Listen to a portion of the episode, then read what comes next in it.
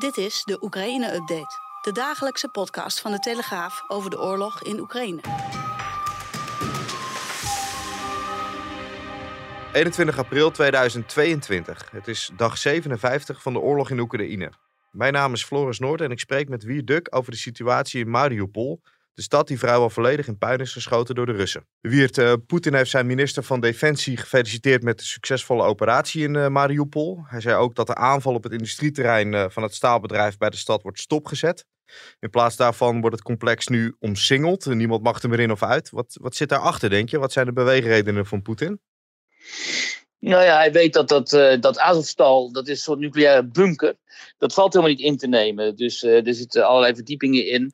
En daar kun je gewoon niet uh, als aanvallende legermacht kun je helemaal niet komen. En wat voor bommen je er ook op stort.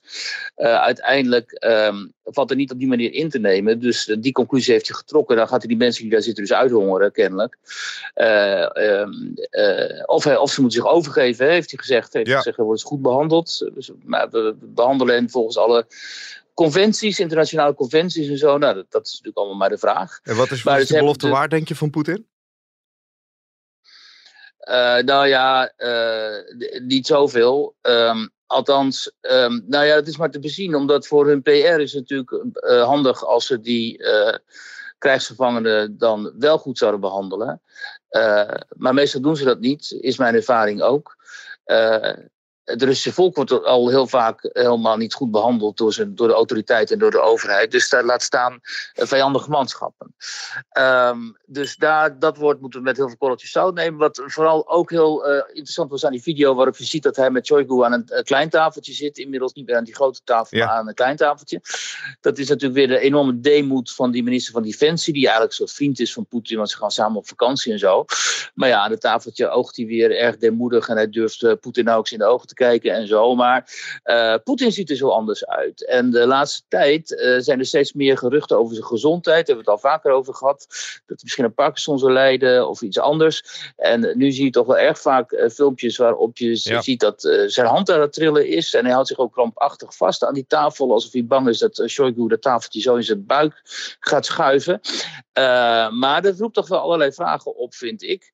Uh, ik moet ook onmiddellijk zeggen dat hij vorige week, toen hij met Lukashenko, die, die president van uh, Belarus, uh, Wit-Rusland, op pad was, toen oogde hij wel fit en ook bij de les. Dus was helemaal het mannetje. Maar in, di op, in, in, dit geval helemaal niet. Um, dus dat was toch wel een hele opmerkelijke video. Ja, ik heb, hier, ik heb de beelden inderdaad ook gezien. En het valt ook op dat hij inderdaad zijn tafel behoorlijk krampachtig vastgrijpt. Maar ja. dat hij ook op een vrij gekke, bijzondere manier onderuit gezakt zit in zijn stoel. Dus ja, nu de... ziet u wel vaker, hij is natuurlijk heel klein, hè? nu ziet u wel vaker onderuitgezakt in die stoelen, die meestal een beetje groot zijn voor hem. Dus misschien is dat nog niet eens zo raar, want je ziet het wel vaker zo een beetje hangen in die stoelen. Ja. Uh, vooral als vroeger Angela Merkel op, uh, op langskwam bij hem, dan liet hij ook die Labradors dan even door de, waar Merkel heel bang van was, die liet hij dan even door de ruimte lopen. En dan zag je Merkel helemaal in paniek en uh, Poetin zo lekker onderuitgezakt, die genoot er dan heel erg van. Ehm, maar dat is een andere kwestie. Maar ehm, hij hield de hele tijd die hand, met die rechterhand dus die tafel vast. En in een ander filmpje hebben we gezien hoe zijn uh, hand schudt.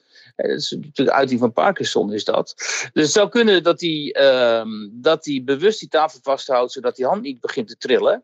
Uh, ja, dat, die mogelijkheid uh, die, die is aanwezig. En die geruchten over Poetins gezondheid, nou ja, die zijn al heel lang hoor. Dat doen al jaren, al voor de invasie deden die ronde op Russische fora. Maar goed, daar krijgen we natuurlijk geen uitsluitsel over. Dat, nee. dat komen we niet te weten. Nou goed, dat over de, de gezondheid van, van Vladimir Poetin. Dan even terug naar die mensen die nu nog in dat complex uh, zitten. Nou ja, die zijn omsingeld door de Russen, die kunnen geen kant op.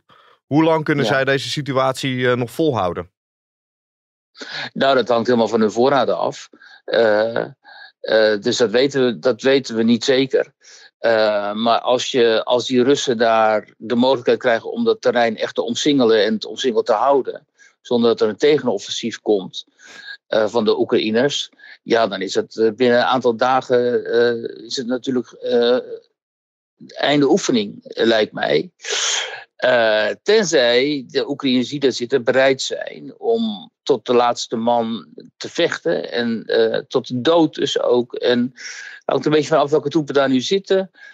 of Azov daar nog zit, of dat daar toch ook andere reguliere Oekraïnse troepen zitten. Azov is dat regiment hè, dat, waar Poetin het echt op gemunt heeft ook, hè, want voor hem vertegenwoordigen dat soort paramilitairen eigenlijk. Dat zijn uiteindelijk, die zijn opgenomen in de reguliere Oekraïnse strijdkrachten.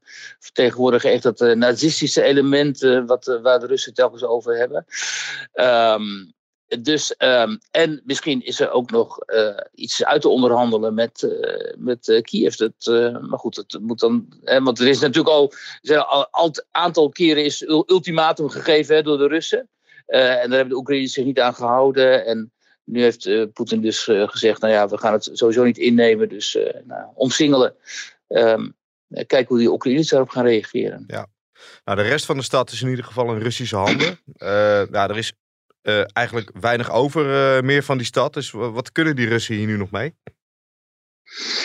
Ja, dat is altijd de vraag hoeveel er dan over is van die stad. Uh, ik heb zelf destijds twee keer de belegering van Grozny meegemaakt tijdens twee oorlogen. En toen schreven ook telkens, die, uh, die stad die ligt helemaal in puin. En dat was dan ook wel zo, het centrum uh, was dan echt helemaal vernietigd, zeg maar. En maar vooral bij die tweede Tsjetsjeense oorlog was de stad echt vernietigd. Dus dat, daar zitten ook gradaties in. Dat, zal bij Mariupol ook zo zijn. Er zijn natuurlijk altijd wijken waar zwaar gevochten wordt. Ja. En andere wijken waar dan minder gevochten wordt. Maar... Ehm, uh, die stad die zal natuurlijk wel, uh, die is voor een groot deel vernietigd en die zal moeten worden heropgebouwd. Uh, maar dat zijn allemaal kwesties voor na die oorlog. Eerst moet die oorlog worden gewonnen door een van de partijen, of er moet een staakt vuren en een vredesakkoord komen. Maar vooralsnog is Mariupol als, ook als vernietigde stad belangrijk, omdat het een doorgangshaven of een doorgangsroute biedt aan de Russen richting meer uh, het zuiden in. Dus daarom was die stad ook zo belangrijk. En nu die is ingenomen, is strategisch is dat wel een belangrijke kwestie. En nu ehm, gaat het om de Donbass. de rest van de. Ja, Mariupol maakt in principe ook wat deel uit van die Donbass. Maar het gaat nu om het oostelijke gedeelte van die Donbass. En um, daar um, moet dus die slag plaatsvinden. Uh, die uh, volgens uh, militaire experts al te snel is aangegaan door Poetin. Hè? Met militaire deskundigen zeggen, nou, de voorbereidingen waren nog niet eens helemaal klaar. En nu beginnen die Russen daar al weer het gevecht aan te gaan. En dat zou dan te maken hebben met het feit dat de Russen bang zijn voor aanvalswapens die Oekraïne zou krijgen vanuit onder andere de Verenigde Staten.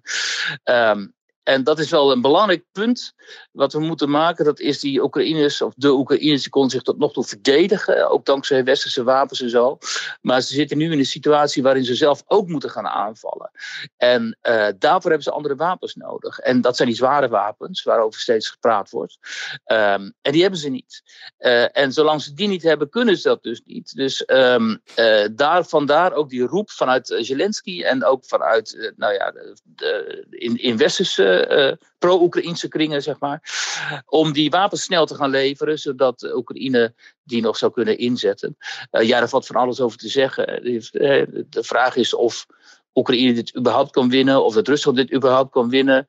De vraag is wat winst betekent. Betekent dat dan dat Poetin weg is? Of betekent voor de Russen winst dat ze de Donbass en de Krim hebben? Uh, dat zijn allemaal strategische uh, vragen. Ja, nou in ieder geval kan, uh, kan Poetin nu ja, de, de situatie in Mariupol een succes noemen. De stad is grotendeels onder controle. Dus um, ja, wat, wat zijn nu denk je de komende dagen de stappen die we zullen gaan zien? Nou ja, wat hij zei in dat gesprek met Shoigu ook, bereidt een parade voor, of bereidt in ieder geval uh, een moment voor waarop de helden van Mariupol in Russische ogen dan onderscheiden gaan worden. Dus je zult tv-beelden gaan zien waarop allemaal soldaten en Special Force zo dan medailles uitgeraad gaan krijgen. En Mariupol zal als een uh, enorme heroïsche overwinning worden gevierd op Azov vooral. Hè, dat is belangrijk, dus op, de, op de in hun ogen naties van dat regiment Azov. En, en dan zal dat als tot nieuwe motivatie moeten dienen voor de slag uh, in, de, in de Donbass. Uh, dus dat gaan we zien. En uh, wie die slag gaat winnen, ehm, dat, dat kunnen we niet voorspellen. We kunnen alleen maar uh, speculeren over wat er gebeurt als Oekraïne wel die zware wapens krijgt. Dan kunnen ze in ieder geval een stuk langer stand houden. Oké, okay, weer Duk, dankjewel. Tot zover deze Oekraïne-update. Op dinsdag 23 april vanaf 4 uur is er weer een nieuwe aflevering. Al het laatste nieuws vind je op de site en in de app van de Telegraaf. Bedankt voor het luisteren.